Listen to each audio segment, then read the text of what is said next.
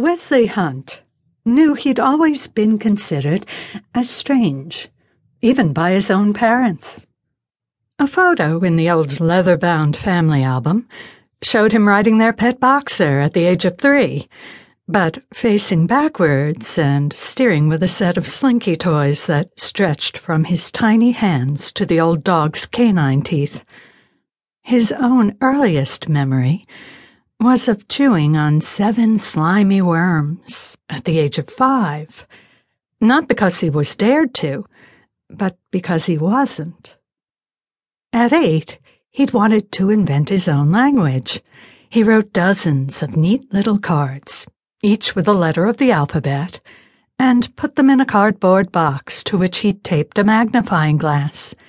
With a cone from a roll of toilet paper, Wesley had made a chute at the bottom of the carton.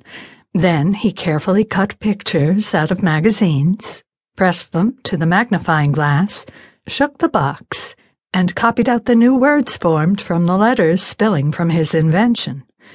Twenty five years later, he could still remember that a child was a snork in Wesley speak, a truck was a regorwa, mountains were schwoon.